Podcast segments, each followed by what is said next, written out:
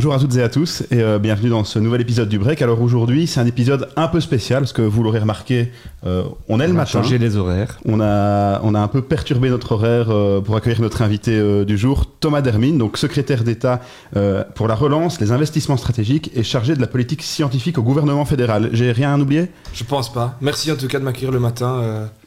Ça change de prendre un, un petit café avec vous le matin. Un petit café avec nous pour ce dernier break de la saison, puisque euh, après on fera une pause pendant, pendant juillet-août, et donc on est très très heureux de t'accueillir Eh pour moi ce aussi. dernier. On va commencer tout de suite. Alors, première question, on va parler de ton parcours. Parcours atypique. Comment tu peux expliquer finalement le, le, le démarrage chez McKinsey, consultant chez McKinsey, et aujourd'hui président fédéral du Parti Socialiste de la Fédération de Charleroi. Comment finalement, en, quelques minutes, tu, pourrais nous expliquer ce parcours qui est, on peut le dire, atypique? Ouais, c'est vrai. Bah écoute, moi j'ai euh, grandi euh, à Charleroi avec des parents pour lesquels euh, le, le, le, côté social était vraiment important. Mon papa est dans le secteur médical, ma maman est enseignante. Et puis, euh, et puis j'ai eu euh, effectivement un parcours où j'ai étudié euh, ingénieur de gestion à l'ULB et puis dans une boîte de, de consultance privée. En parallèle, j'ai fait sciences politiques où j'ai eu Enfin, la vie, il y a une dose de, de hasard et j'ai eu le hasard de rencontrer notre Paul Magnette, Paul Magnette comme prof, en fait, quand il était prof à, à- à l'ULB. Et dans toutes mes études, j'ai toujours été hyper attentif et vigilant et j'ai toujours adoré étudier les questions qui sont liées au développement économique de Charleroi. Je sais pas pourquoi, il y en a qui, qui rêvent d'être footballeur, il y en a qui rêvent d'être pompier. euh, moi, je me suis toujours dit, tiens, à un moment, si je peux travailler sur des enjeux qui sont liés au développement de Charleroi, ça m'intéresserait. Et donc, effectivement, après ce début de parcours, je dirais assez classique pour quelqu'un qui a étudié euh, le commerce, etc. Euh, pff, un peu le hasard. Je suis revenu à Charleroi pour travailler sur les enjeux dans le cadre du plan catch. Et puis, euh, tu sais, on essaie toujours de, faire des grandes explications, mais il y a aussi une, une fait de dire, tiens, euh, tu te prends au jeu, tu te dis, tiens, est-ce que je peux défendre mes convictions? Est-ce que la politique, c'est pas le meilleur moyen de le faire?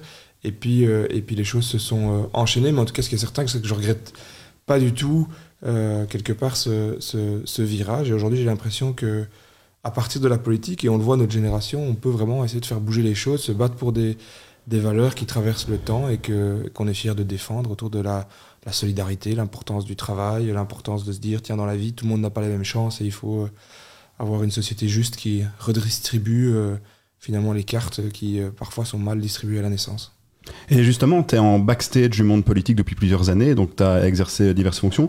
Qu'est-ce qui t'a motivé à pratiquer ce métier dans un rôle de premier plan en tant que secrétaire d'État? Je t'avoue que c'était pas évident parce que c'est vrai que j'ai commencé dans un rôle de j'aime bien de backstage exactement. Euh, et là je dirais la, la, la, la- la- si moi j'étais en backstage le, le chanteur sur la scène c'était Paul Magnette quand il était euh, euh, quand il est passé président du PS et que je suis devenu ce qu'on appelle directeur du centre euh, de Émile, Institut Émile van der Velde qui est un peu le centre d'études du, du parti. Et notamment j'ai travaillé avec euh, avec Paul Magnette dans le cadre des négociations euh, Parce qu'il faut le dire, tu Enfin, as participé à toutes les négociations en tant que euh, directeur de l'IEV. Oui, tout à fait. Donc, c'est, le, le, Paul Magnette qui faisait euh, l'essentiel du, boulot et qui, faisait les négociations. Mais nous, on, faisait tout le travail sur les notes, sur la, préparation, ce qui est absolument euh, incroyable, très très dur, mais incroyable parce qu'on est le témoin privilégié de toutes ces tractations. parfois obscures entre les partis qui veulent tel truc, etc. Donc c'est, très, c'est très intéressant.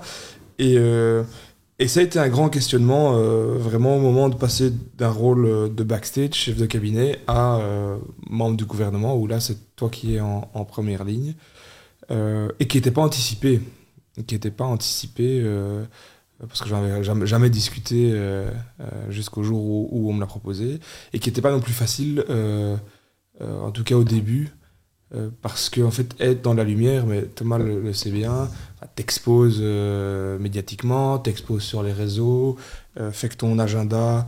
Euh, j'ai toujours travaillé beaucoup, mais là tu, tu travailles beaucoup aussi à des moments qui sont normalement réservés à la famille, le soir ou le, ou le week-end. C'est un changement de vie. Et donc c'est un changement de vie. Et donc c'était aussi le moment où je partage ça aussi avec Thomas. On a des petits enfants, donc on essaye de quand même d'être des papas modernes où on passe un minimum de temps avec nos enfants, où on essaie de les déposer une fois à la crèche, euh, d'être là un peu parfois à 4 heures. Et donc ça c'est vraiment un ajustement euh, euh, qui n'a pas été simple. Et comment t'expliquerais euh, ce job de secrétaire d'État? Concrètement, ça consiste en quoi? Mm. En fait, dans le gouvernement euh, fédéral, tu as, euh, c'est défini par la loi, euh, 15 ministres. Le Premier ministre, et puis 7 ministres francophones, 7 ministres néerlandophones. Et puis après, tu as un certain nombre de secrétaires d'État. Dans ce, dans ce gouvernement-ci, on est, 4. Et en fait, si tu veux, tu es... Euh, as une fonction qui est équivalente à celle d'un ministre, sauf que tu as des attributions qui sont un peu plus euh, réduites. Et donc moi, euh, j'ai deux types d'attributions. J'ai un, la relance, ça c'est vraiment hyper passionnant. En gros, c'est tous les fonds de relance européens et on a dû faire un grand plan pour les allouer sur une centaine de projets à travers la Belgique. Euh, et ça, c'est vraiment super c'est hyper transversal en fait, parce que j'ai des projets sur euh, la défense avec euh, le Divine de Donder, des projets sur l'énergie avec Tien van der Straten. Donc ça, ça me permet d'avoir vraiment une espèce de, de rôle transversal avec en plus le fait que quelque part tu, tu, tu, c'est toi qui décides de comment tu alloues les thunes. Donc, euh, Ouais, parce que quand tu dis finalement que, que, que c'est, enfin, on va parler un peu du plan de relance, mais tu dis c'est des matières qui sont peut-être moins importantes. Ici, avec le plan de relance, c'est, c'est pas vraiment le sentiment qu'on a finalement, parce que comme tu dis, t'es, t'es, t'es quand même, euh, t'as quand même des ma- une matière qui est très très transversale. Ouais. Et finalement, tu travailles avec tous les ministres. D'autres ouais. n'ont pas. euh, Oui, et puis il y avait un contexte qui est le contexte euh, Tout à fait. sortie de Covid où il fallait vraiment relancer la machine, donc ça donnait une certaine centralité. Et, euh, et non, non, non, c'est passionnant. Et en plus, tu. Moi, j'adore travailler en, équipe et donc ça te permet d'être un peu sur différents dossiers, donc c'est très chouette. Com- comment ça s'est passé ton arrivée? Parce que bon, t'arrives jeune, P- enfin PS, t'es là aux négociations et puis hop, comment ça se passe Comment ça se passe le premier euh, rassemblement du gouvernement fédéral euh, après la photo euh, Voilà, tu rencontres quand même des bah, des caïds, que ce soit wallons ou flamands, qui sont vraiment des des mecs qui qui, qui font de la politique. Je pense euh, Alexander De Croo, c'est des gars qui font de la politique depuis des années. Co- comment c'est arrivé Est-ce qu'on qu'on te fait ressentir que t'es le petit nouveau? Est-ce que t'es accueilli en mode euh, euh, on va t'épauler? Co- Comment? Euh, mais. En fait, tu sais, on, on a tous fait des stages à DEPS quand on est gosse. hein. Et donc, quand t'arrives le lundi matin à un stage à DEPS, et à la fois, t'es super excité d'être là parce que t'es trop content de ton stage multisport.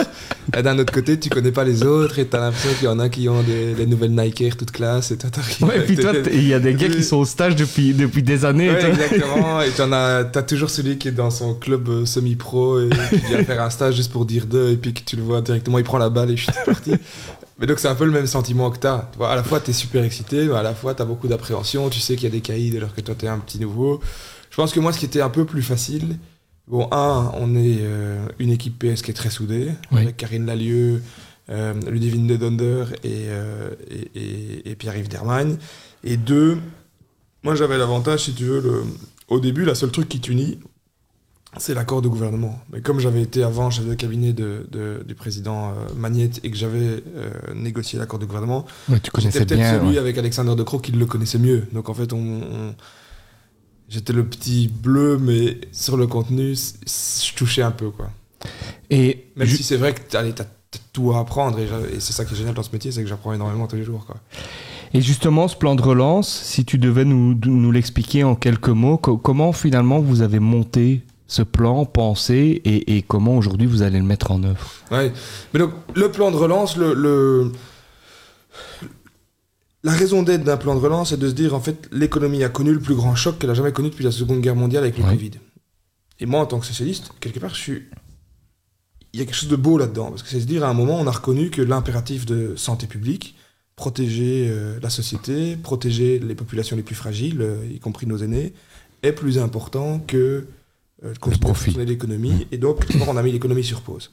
Tout l'enjeu, c'était en fait d'avoir une politique de relance, à la fois via le chômage temporaire, etc., qui évite à des entreprises de fermer, mais aussi de redonner un coup de boost à l'économie via des investissements pour qu'elle reparte sur des, sur des bonnes voies. Et euh, ça, on le fait à travers de projets d'investissement et à travers de, de mannes financières qui viennent de, de- de l'Europe. Et donc, moi, mais ça aussi, c'est vraiment un peu euh, euh, un, projet vraiment passionnant où, en fait, moi, dans mon équipe de relance, on est cinq. À mon avis, euh, il y en a un qui est un peu plus âgé que moi, mais on a tous entre 30 et 40. Et on avait euh, 6 milliards de fonds européens. Et on avait euh, euh, trois mois pour euh, écrire un plan. Et donc, on a vraiment euh, rassemblé tout le monde, les Wallons, les Flamands, les Bruxellois. On leur dit, c'est quoi les priorités? Comment est-ce qu'on fait pour avoir un truc un peu qui a de la gueule au niveau belge, qui soit un peu cohérent? Et pendant trois mois, on a, on a travaillé comme des chiens, mais on a atterri sur notre... Est-ce que tu le compares au plan catch, mais au euh, à l'échelle de la Belgique? Mais c'est pas, c'est pas la même chose, parce que, bon, les moyens sont... Bien sûr, mais je veux dire, dans, dans, dans la, La- manière dont tu l'as monté, quand la tu me dynamique, l'expliques. était, un, la ouais, dynamique ça. était un peu, un peu similaire. euh, la dynamique était un peu similaire. C'est le fait de se dire, écoutez, on va un peu repartir d'une page blanche, on va regarder ce qui, on va regarder ce qui, est, ce qui est faisable, et surtout, on va essayer de mettre une dynamique positive euh, et de montrer que, euh, allez, il y a moyen de faire des choses. Tu es une jeune personnalité politique.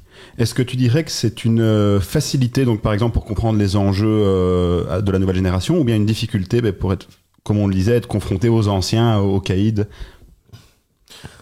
Euh, bah, je dirais que le gouvernement dans son ensemble est relativement jeune. hein. Je pense que tu as le plus âgé, c'est Frank Vandenbroek, qui doit avoir 60, 61. Le Premier ministre a 40. euh, Oui, c'est vrai. 6. Mais, c'est vrai que tu te sens. euh, euh, bon, la notion de jeunesse, c'est toujours relatif, parce que c'est vrai que je t'avoue que dans le. Là, j'étais la semaine passée avec des gars qui m'expliquaient des trucs sur les NFT, les cryptos et tout. Je me suis dit, mais j'ai quel âge moi ici? J'ai l'impression d'être complètement vieux. Mais, euh, mais c'est vrai que notamment sur l'enjeu environnemental et sur le fait de dire, en fait, tu prends pas les mêmes décisions. tu, tu prends pas les mêmes décisions, tu vois. Je sais que Thomas aime bien Orelsan, mais il y a ce truc de mamie a 90 ans, elle a 3 mamie votre marine, elle a 90 ans, elle a 3 ans à vivre, tu vois. Il y a un peu cette question de dire, en fait, la question environnementale, tu la regardes pas de la même façon quand euh, tu as 20 ans ou 30 ans que quand tu as 80 ans. Parce que tu te dis, tiens, moi, je dois encore vivre dans un monde qui va être, euh, un- Ouais, bien qui sûr. va être euh, insupportable.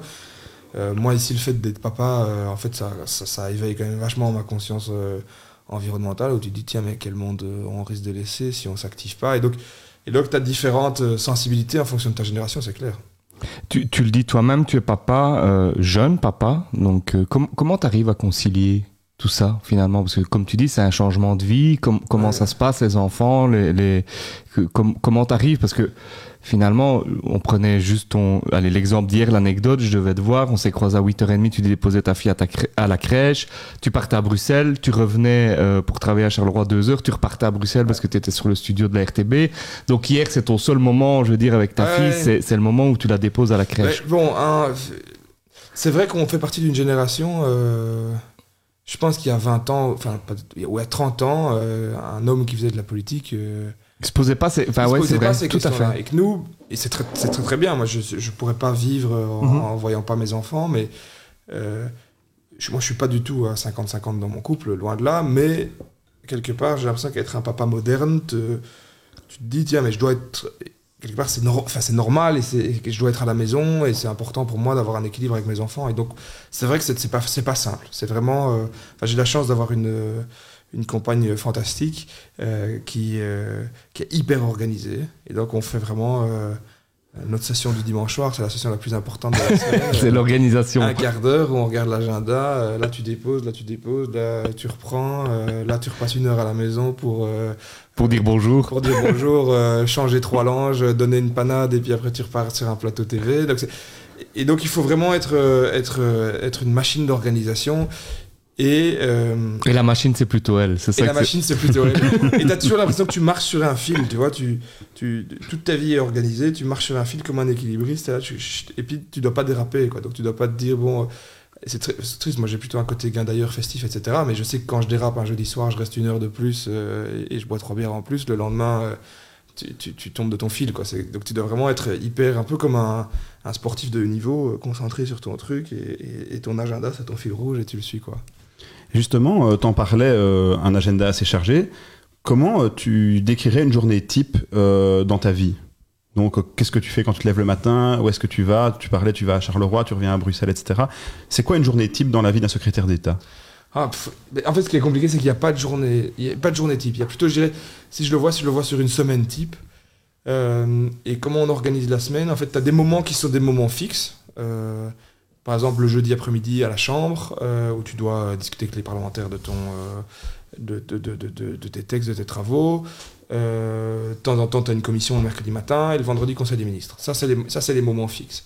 Et puis après, moi, j'essaye d'avoir des récurrences dans la semaine, c'est-à-dire que j'essaie d'avoir une journée où je reste à Charleroi. C'est souvent le mardi. où là, je, je m'occupe de, de toutes les affaires de, de, de, la Fédé. On a plein de projets hyper, hyper chouettes avec l'équipe euh, du bureau de la Fédé. Euh, J'essaie d'avoir des moments fixes où je dépose des filles à l'école. Trois matins, euh, je dépose des filles avant de partir à, Bruxelles. T'es aussi beaucoup sollicité par, je veux dire, sur des dossiers spécifiques, des entreprises, des centres de recherche.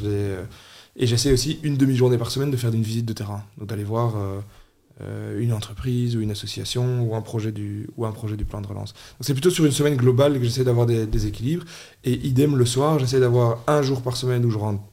Parce que j'ai- appris qu'en fait, soit tu rentres tôt suffisamment pour voir tes enfants, ou soit tu rentres super tard et tu t'en fous de cramer ta soirée. Mais quelque part, si tu rentres tous les jours à, à Je suis d'accord 9h, avec toi? tu vois pas tes enfants, ta- compagne est énervée parce que t'es quand même pas vraiment là et t'es trop tard pour souper, etc. Et donc je préfère me dire, bon, un soir je suis vraiment tôt pour voir les gosses. Ou c'est 5h ou c'est 23h. Exactement. et donc j'essaie d'être un soir par semaine vraiment tôt et le vendredi aussi, euh, allez, 6 heures. Et puis les trois autres soirs, je les, je les- je les crame et je reste bosser au boulot ou je fais les trucs de réception euh, ou des trucs comme ça. Mais... Donc c'est sportif. Alors, euh, euh, tu m'as dit une phrase euh, quand, quand on s'est vu euh, lors d'un déjeuner qui, qui m'a vraiment interpellé et qui résonne et, et qui, qui, qui m'a vraiment même fait réfléchir dans, dans ma vie. Tu attires ma curiosité, Thomas. Et voilà. tu m'as dit, tu sais, moi, dans, dans ma vie, je veux m'amuser. Dans le sens noble du terme, de dire pas t'amuser dans le sens Ouais. festif, mais tu m'as dit, dans ma vie, je veux m'amuser. Est-ce que tu t'amuses aujourd'hui dans ton boulot? Est-ce qu'on peut se dire que aujourd'hui c'est c'est vraiment un moment où tu te dis, ouais, euh, donc quand je, quand- euh, pour expliquer, c'est pas de se dire, euh, tu- je m'amuse, euh, j'aime faire la fête, c'était de dire, moi, je veux m'amuser dans ma vie de tous les jours, et, et ça m'a vraiment interpellé, et j'ai changé des choses depuis lors en me disant, mais en fait, c'est lui qui a raison. Et toi, Ouais. est-ce que tu t'amuses? Oui, je- franchement, vra- vraiment. Et je pense que le, dans la vie, on a peu de certitudes. La seule, il y a deux certitudes qu'on qu'on a, c'est, bon, sauf euh, révolution technologique, mais on va vivre une période finie, euh, 70, 80, 90 ans, et on va passer une partie importante de cette période de vie à travailler. Mhm. Et quand tu vois, même dans une semaine normale, en fait, la plupart de tes heures éveillées, tu les passes à travailler. Et donc, c'est au-delà de l'amusement, c'est la notion de plaisir. C'est qu'en fait, fait. il faut kiffer ce qu'on fait. Et, j'ai l'impression que quelque part, euh, on ne fait bien que ce qu'on aime faire, euh, et on aime faire que ce qu'on fait bien. Et donc, dans la vie, et souvent je vois des jeunes euh, qui sont soit en fin de secondaire, soit en, en- en fin de en fin de Du en- NIF en- ou du du- NIF ou autre, ils me disent ah, qu'est-ce que je dois faire de mon orientation, etc. On m'a dit que c'était intéressant ou porteur de travailler dans tel secteur, etc. Je leur dis toujours, la base c'est le kiff. Fais un truc que tu aimes. Et si tu aimes quelque chose, tu, le- tu le feras bien. Et donc moi, c'est vraiment cette notion de plaisir. Moi, je... Bon, oui, il y a des trucs qui, qui m'emmerdent un peu dans mon Bien boulot, sûr. etc. Mais de façon générale, j'aime bien ce que je fais. Et surtout, j'aime bien ce que je fais parce que j'aime bien les gens avec qui je le fais. Et j'essaie chaque fois, que ce soit dans, mes, dans tous mes boulots, de, de m'entourer de collaborateurs qui sont des, des gens qui partagent cette notion de dire... euh, c'est pas parce qu'on fait des choses très sérieuses qu'on doit nécessairement être très sérieux. On doit, on doit faire du travail sérieusement, mais sans être Tout à fait. prendre au sérieux. Et on doit euh, créer des dynamiques humaines qui fait qu'en fait, t'aimes bien voir tes collègues, leur claquer la bise le matin, euh, le jeudi soir aller boire un godet euh, et, et- et ventiler à la machine à café quand t'as un autre ministre qui t'énerve. quoi. Et donc, oui, j'aime bien ce que je fais. Et euh, si demain tout s'arrêtait, tu te verrais où? Honnêtement, ça c'est très compliqué. Je, je, je, je sais pas si je ferai de la politique toute ma vie. Je fais de la politique tant que ça m'amuse. Pour le moment, ça m'amuse énormément, donc je suis ravi de, ravi de le faire et ravi de me, me- me projeter.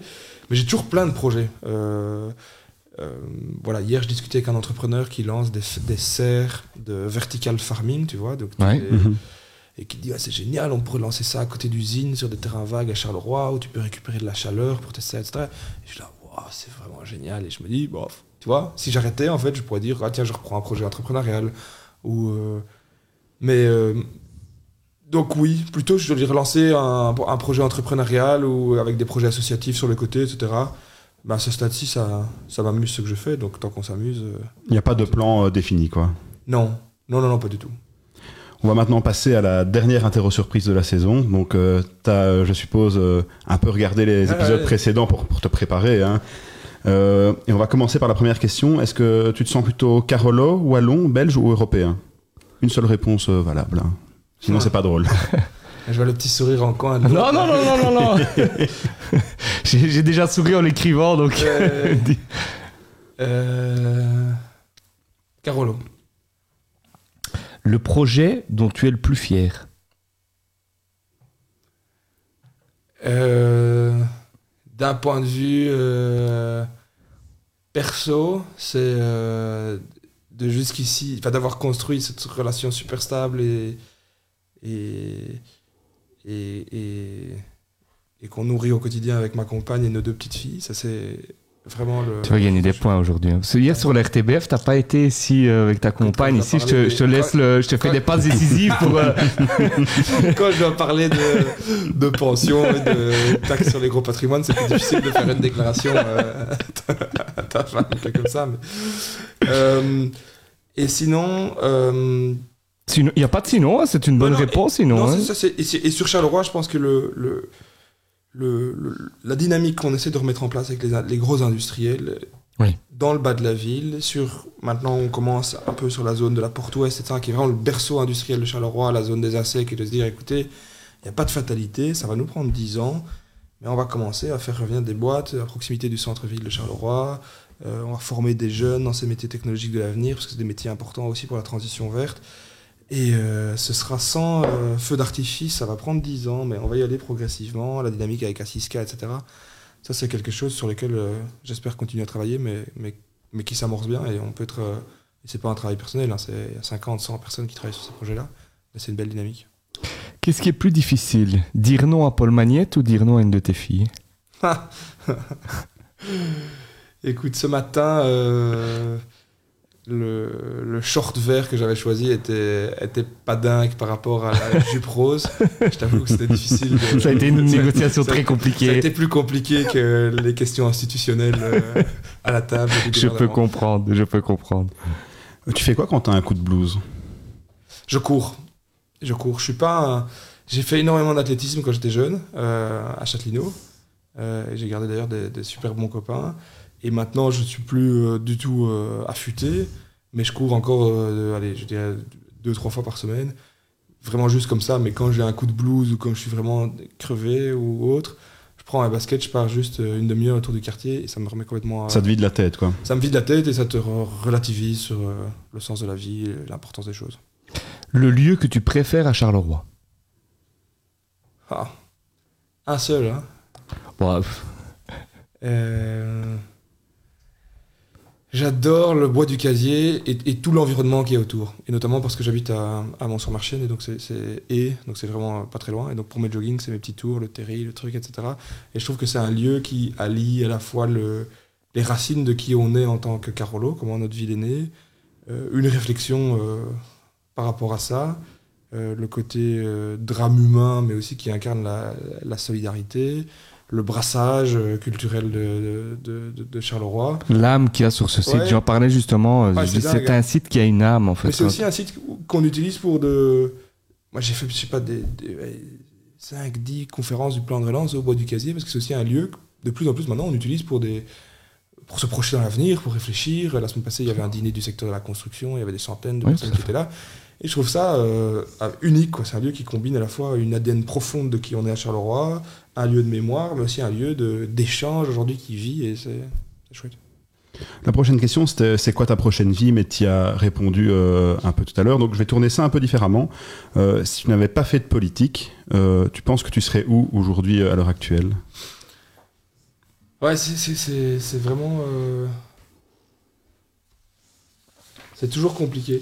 Quand quand j'avais. euh, Quelque part, j'ai toujours nourri cet, cet espoir et cette envie de revenir dans ma, dans ma région natale, ici à Charleroi.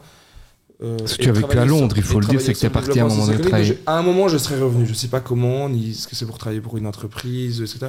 À un moment, je serais revenu euh, ici, ne fût-ce que, soyons honnêtes, on sait tous le rôle des, des grands-parents euh, quand on a des petits-enfants. Tout à fait. Moi, mes grands-parents sont à Charleroi. Enfin, mes parents sont à Charleroi, les parents de ma femme sont à Charleroi, donc c'est aussi pour des raisons de logistique familiale revenir à Charleroi. Logistique familiale très importante dans nos, dans les grands-parents dans sont nos importants. boulots. Après, c'est vrai que j'avais, j'étais juste avant de revenir à, à Charleroi, je- on habitait à Bruxelles, je travaillais, euh, je travaillais à Londres. Euh, je serais peut-être resté à, la- à, à l'international, je sais pas. Je- honnêtement, je, je sais pas. Le truc, c'est toujours de se dire. T'avais quelque chose de Charleroi dans l'âme, il fallait à un moment donné Ouais, que. puis, encore une fois, la vie est courte, on n'en vit qu'une. Tu peux euh, Et c'est aussi un message pour tous les. Il y a beaucoup de Carolos, euh, moi je les appelle les Carolos expatriés euh, qui habitent aux quatre coins. Tu vis qu'une seule vie, autant vivre une vie où tu te dis je suis à un endroit où je peux faire une différence et où je peux m'investir à fond. Et, Tout à fait. et Charleroi, c'est ça qui est génial, c'est que c'est un, un, terrain d'expérimentation où tu peux monter des projets, où tu peux. euh, euh, Il y a vraiment une vraie dynamique. C'est une ville qui est ni trop grande, où tu es juste euh, quelqu'un parmi euh, une énorme ville anonyme, mais qui est pas trop petite pour que quand même avoir un changement à une grosse échelle. Ouais, et qui est en mutation, Et donc c'est un peu la vie de tous les Et possibles. donc moi, c'est vraiment ça que je me suis dit. Je me suis dit, bon, voilà, c'est toujours compliqué de faire des scénarios, mais ici, je me sens bien, ici, c'est chez moi, ici, c'est près de chez mes parents. Et tant qu'à faire de, de, de, de vivre une seule vie, autant la, la, la vivre ici, essayer de, de changer euh, pour les gens et, et pour la ville. Quoi. Alors maintenant, on veut un, un scoop, une anecdote politique que tu n'as jamais racontée dans les négociations ou dans quelque chose que tu as vécu depuis que tu es secrétaire d'État, mais on veut un truc que tu n'as jamais raconté. Oh là, je n'ai- Ou alors que tu as raconté que à ta femme ou des trucs, mais un truc de se dire, allez, je vais Non, vous... allez, Ça, c'est un truc qui m'a... un scoop. Mais c'est la, la semaine passée, on était au, on était au Congo. Et. euh, et Il hésite de savoir est-ce que je peux la raconter celle-là ou pas. Il faut savoir que j'ai un potentiel forage. Chaque fois, j'ai mon- Et qu'on est en direct, je te rappelle quand même qu'on est en direct, donc Ça. tu peux pas me dire Non, à la non, fin, finalement celle-là on va pas la mettre. fois et qui me dit. Ah bah écoute, tu vois. je, je vis parfois les mêmes moments où j'ai... Euh, Je vois des gens non, qui non, se non, mais, mettent... mais euh, très, très émouvant. En fait, donc, le, le- j'étais- j'accompagnais le, couple royal au, au Congo, qui était vraiment un, voyage hyper euh, intéressant et aussi émouvant. On a visité des, des, des, cliniques euh, de victimes de violences, etc. C'était très dur comme voyage. Et, et le roi Philippe n'est jamais allé au Congo. enfin, c'était la première fois qu'il allait, qu'il allait au- en République démocratique du Congo. Et donc, on était dans, dans, dans, dans l'avion euh, ensemble. Et, euh, et au moment où le pilote. euh, euh, enfin, j'avais discuté avec le roi dans l'avion, etc., qui me disait à quel point c'était euh, finalement euh, vraiment émouvant pour lui de retourner au Congo, d'aller au Congo, parce qu'on en avait beaucoup entendu parler, ça faisait des dizaines d'années qu'il- était, qu'il, avait été reporté dans ses voyages. Et puis le, pilote annonce euh, Nous entamons notre descente vers Kinshasa. Et là, j'ai vraiment vu, mais c'était vraiment, vraiment émouvant, tu vois, un, espèce de, fascination dans son visage. Et alors, il met ses lunettes, il y a des photos du, roi avec ses lunettes, tu vois, il a des ray d'aviateur comme ça. Il met ses lunettes et il va tout seul, vraiment contre, contre le hublot comme ça, et il regarde toute la descente sur Kinshasa, vraiment avec, avec des grands yeux comme ça, et tu te dis, mais il y avait quelque chose de presque d'émouvant parce que ça, ça montrait quelque part la part d'enfant de chacun et la part d'enfant du, euh, du roi qui était fasciné comme ça d'arriver au Congo. Je trouvais ça un, beau moment. Et justement, je te suis un peu sur les réseaux sociaux et je vois que tu es quand même assez euh, souvent, euh, tu accompagnes souvent le roi à diverses visites.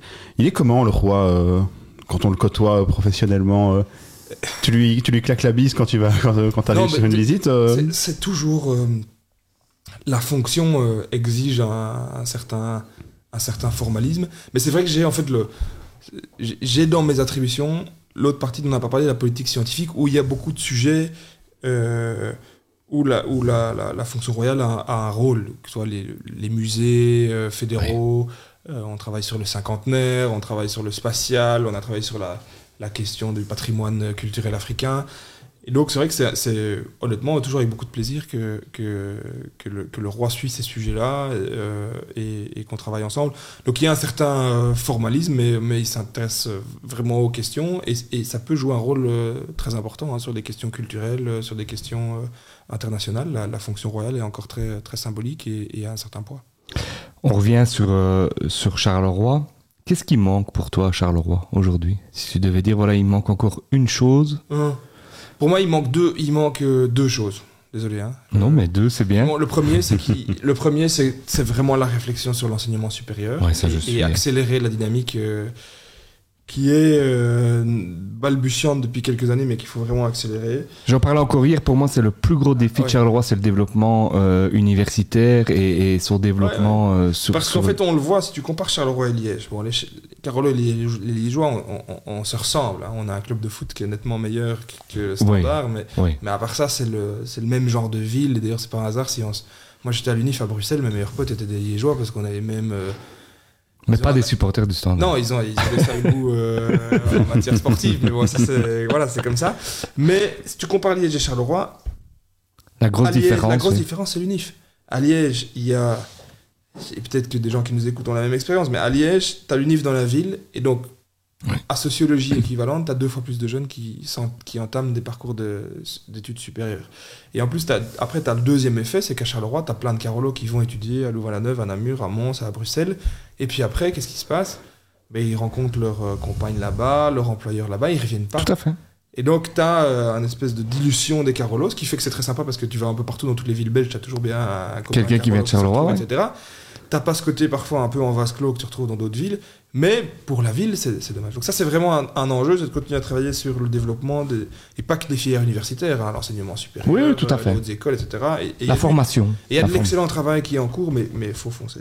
Et l'autre sujet important pour moi, c'est de se dire, en fait, honnêtement, la reconversion industrielle de Charleroi est en passe d'être réussie. On recrée des centaines et des milliers d'emplois, pas dans les anciens secteurs, euh, pas dans la sidérurgie, pas un truc, mais euh, dans les biotech, euh, dans la logistique, dans les fabrications industrielles avancées, etc.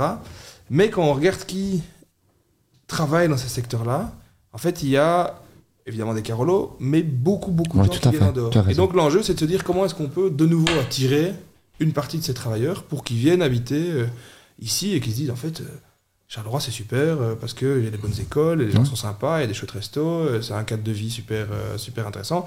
Et ça, c'est vraiment l'enjeu parce que si tu recaptes des travailleurs, en fait, tu recaptes aussi du pouvoir d'achat, Bien sûr. des gens qui vont aller dans les bars, qui vont aller en ville le soir, qui vont aller au resto, qui vont aller au ciné Et qui Et- payent leurs et taxes à qui payent Charleroi. leurs taxes à Charleroi. Et Les faut des des finances.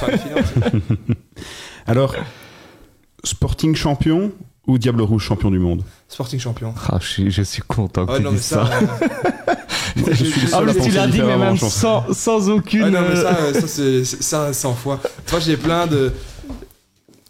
J'étais avec euh, un collègue du gouvernement et j'avais ce petit carnet ça.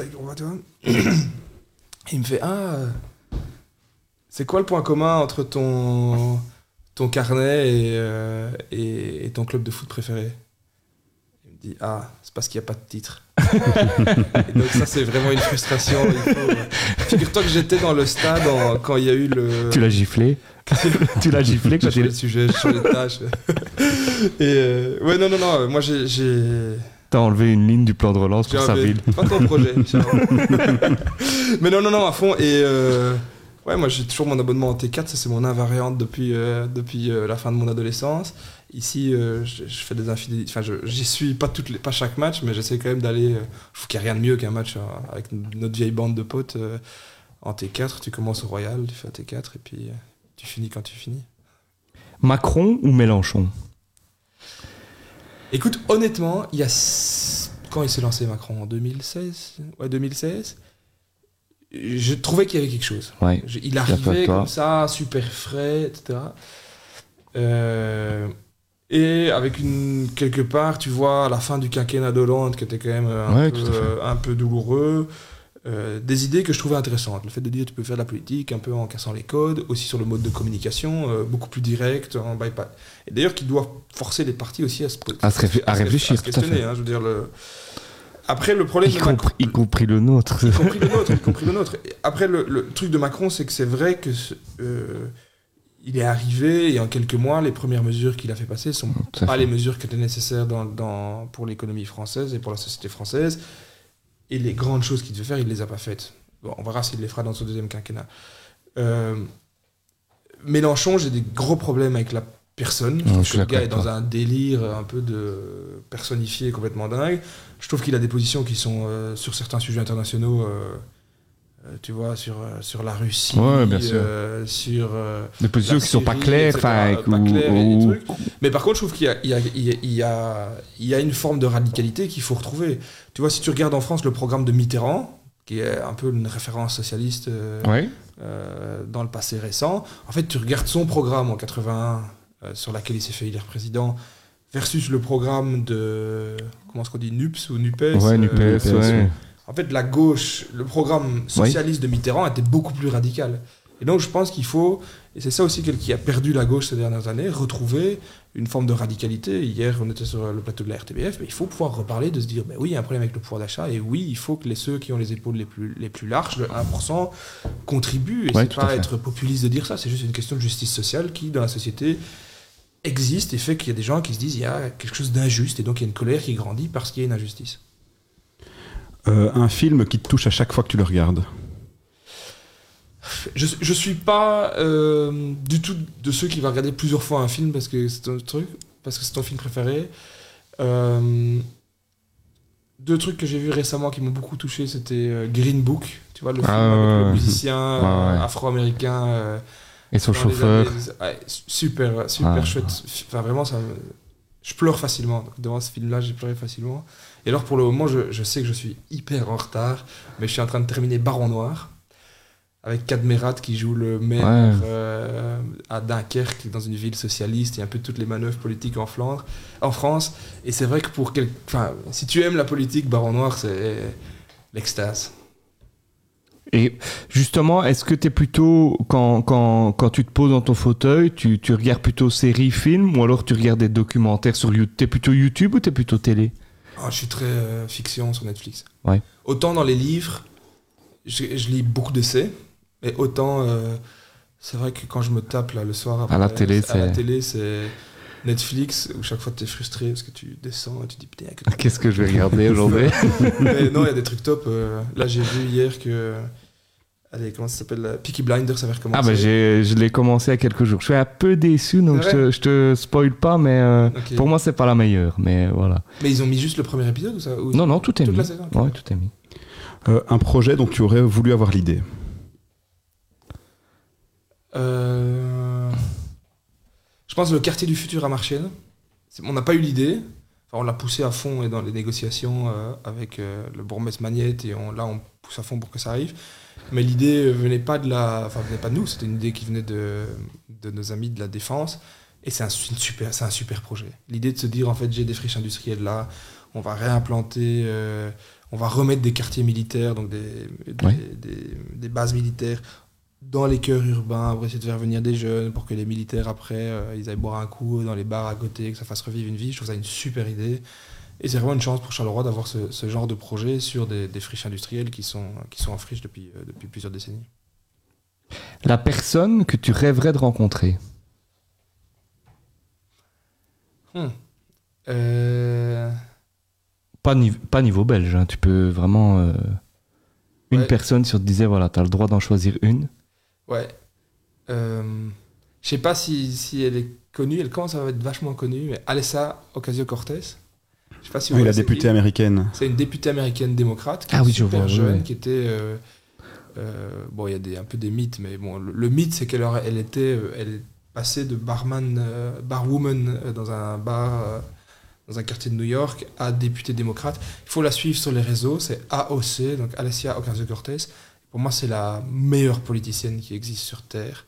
Euh, hyper à gauche, hyper engagée, mais sur des thématiques très très modernes liées euh, à l'émergence des nouveaux métiers euh, uberisés qui font que des jeunes travaillent sans couverture sociale, liées au fait que la transition euh, doit être une transition sociale et pas une transition de bobo où chacun doit acheter une voiture électrique, et, etc.